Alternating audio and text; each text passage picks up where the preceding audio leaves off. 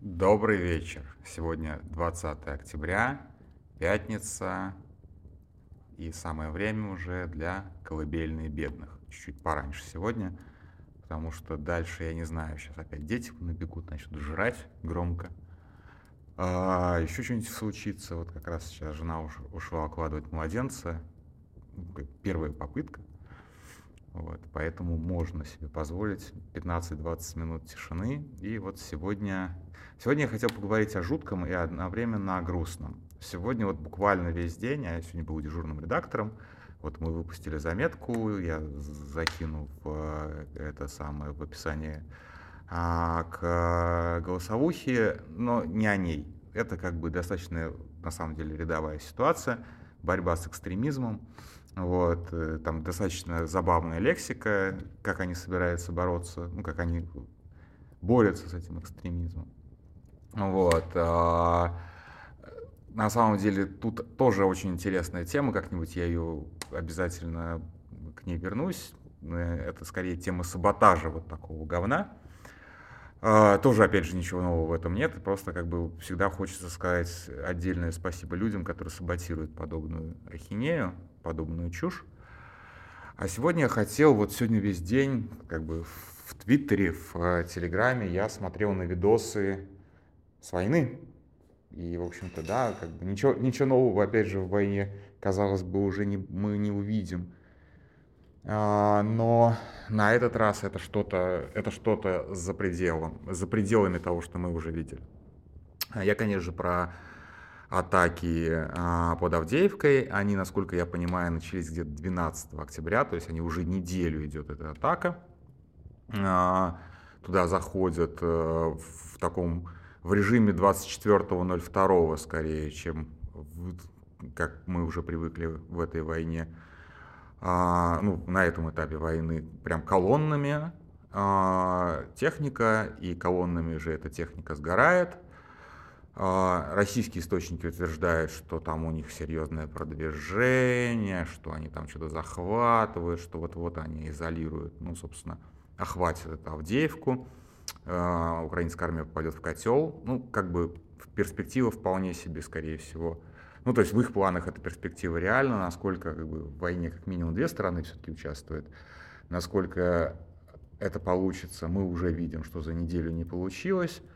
А, различные военблогеры пишут, Z-блогеры точнее, а, пишут о том, что готовились к этой атаке чуть ли не полгода, с зимы накапливали там снаряды, с зимы накапливали технику, людей, резервы и все остальное. И теперь все это пошло в атаку, и все это пошло, в общем-то, горит синим пламенем. А, что тут обращает внимание? Я не помню, чей это был пост, честно, и может быть это вообще какая-то, то есть я видел, по-моему, этот скрин поста на Униане или что-то вроде этого, и там утверждалось, как бы, ну, то есть, как бы после не значит следствие, но как бы совпадение забавное. Сегодня же ночью внезапно Путин прилетел в Ростов на Дону э, Герасимову, и утверждалось, что вот как раз очередной а, эпизод этой атаки, абсолютно бессмысленный, видимо, а, был приурочен к визиту Путина. То есть тут такой момент, что как бы к визиту Путина должно было быть, видимо, как-то объявлено о победе, но как бы распланировать визит Путина получилось, внезапный, да, вот, а распланировать, что вот мы победили, ура, а, не получилось. Ну, как не отменять же, Хотя, в принципе, в таких обстоятельствах, наверное, стоило отменить. Это как бы тоже, скорее всего, проблема обратной связи. Не отрапортовали о том, что докладывать особо не о чем, и он все равно прилетел, прилетел, улетел, как бы, что, времени свободного полно. Вот, поэтому как бы а, Герасимов, видимо, этой ночью выглядел не то чтобы супер уверенно, докладывая перед Путиным о, о, о достижениях, о которых он должен был доложить. А может быть, он доложил о том, что все хорошо, прекрасная маркиза, Авдеевка взята. Но если бы он действительно так доложил, то, наверное, нам бы показали. Или, опять же, для, уже как бы существует версия реальности для Путина, а, в которой докладывают о том, что Авдеевка взята, но уже потом не показывают это по телевизору, чтобы чтобы люди, которые все-таки хоть чуть-чуть понимают, что происходит, уже из, как бы, из лояльной аудитории, да, не, не возмущались уж совсем каким-то фейковым, забиральным вещам. То есть, возможно, в отчете для Путина Авдеевка взята, окружена, украинские силы разгромлены, тотальное поражение, ура мы ловим, ура мы ломим, и вот это вот все. На самом же деле, да, это, судя по кадрам, это чудовищное просто как бы как бы заехали, погибли, заехали, погибли, заехали, погибли. Тут как бы тоже, по моему уже опыту, судя, а, кадры подбитой техники совершенно не, как, э, не значит, что все, кто были в этой технике, обязательно погибли, потому что все-таки техника спасает жизни. Тут как бы важно понимать, что большая часть этих э, экипажей и десанта просто вернулись пешком обратно. А, ну, кто, кто смог, понятно, что погибшие все равно там есть, безусловно. Ну, техника защищает, техника спасает жизни.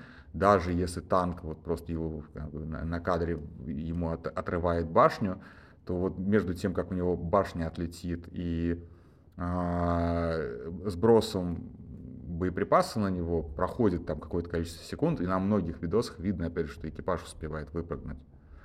Может быть, не весь, да, то есть там три или там в самых старых, старых танках Т-62 4 человека, но обычно вот видно, что там трое выпрыгивают. Так что э, потери техники совершенно не обязательно сопровождаются потерей жизни, тут как бы жизней.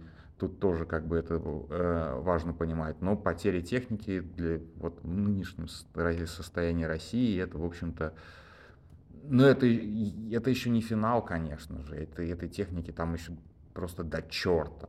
Да, то есть, как бы Советский Союз наклепал на много войн вперед.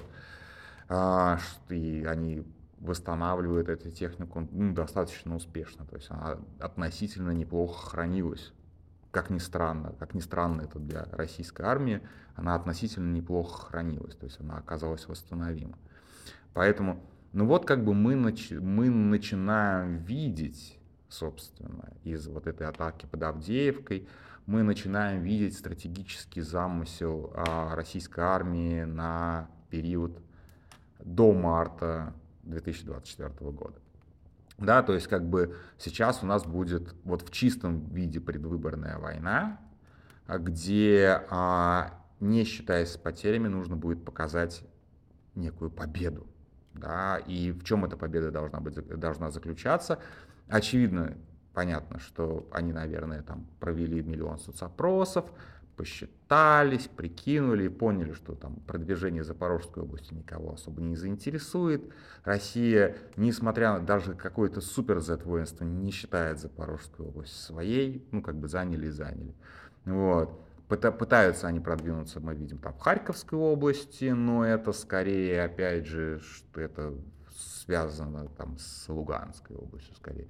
Вот они решили под выборы освободить ДНР да, в больших-больших кавычках, то есть освободить, э, э, занять какие-то последние вот эти вот э, города-спутники Донецка и продвинуться, возможно, даже вот а там от, в Бахмуте нет, а в Бахмуте они не, двигаются, но вот как раз в Донецке, в Донецке на самом деле, ну там, я не знаю, я небольшой военный эксперт, вообще не военный эксперт, но мне кажется, что действительно Донецк выглядит как место, откуда проще всего вести какую-то масштабную кампанию, потому что дороги все туда ведут, там, железка туда ведет, э, ну, так или иначе, с точки зрения логистики, вот как бы рядом, и, опять же, в живой застройке гораздо проще что-то прятать, накапливать и так далее, так далее, так далее, так далее.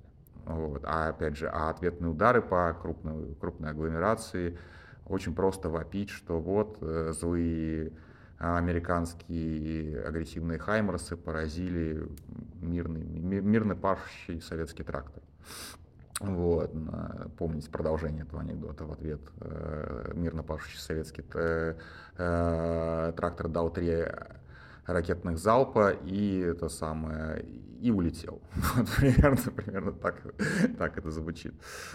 Вот, то есть как бы в принципе а, мы понимаем перспективу на ближайшие несколько месяцев. Это а, продолжение Бахмутской мясорубки, только теперь уже силами не ЧВК, а силами армии.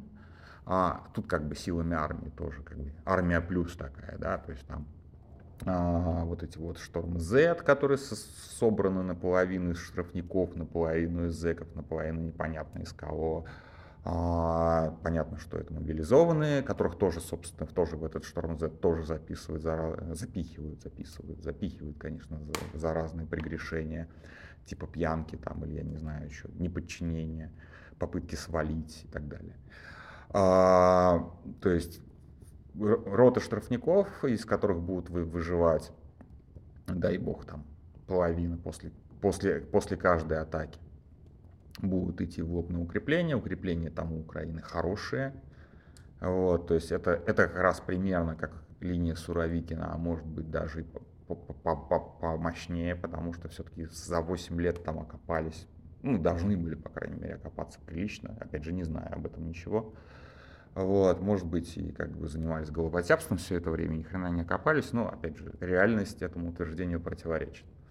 Потому что вот как бы полтора года уже полномасштабной войны и продвижение там ну, на километр два максимум от э, околицы Донецка, собственно, от линии 2014 года. Вот, то есть, как бы, вот как бы от невоенного эксперта какая-то попытка политика военного прогноза о том, что зима будет, пройдет, по крайней мере, они попытаются ее провести под знаком наступления. А, это не последние резервы, которые они бросили в бой. Еще, как бы, еще наскребут, еще отправят.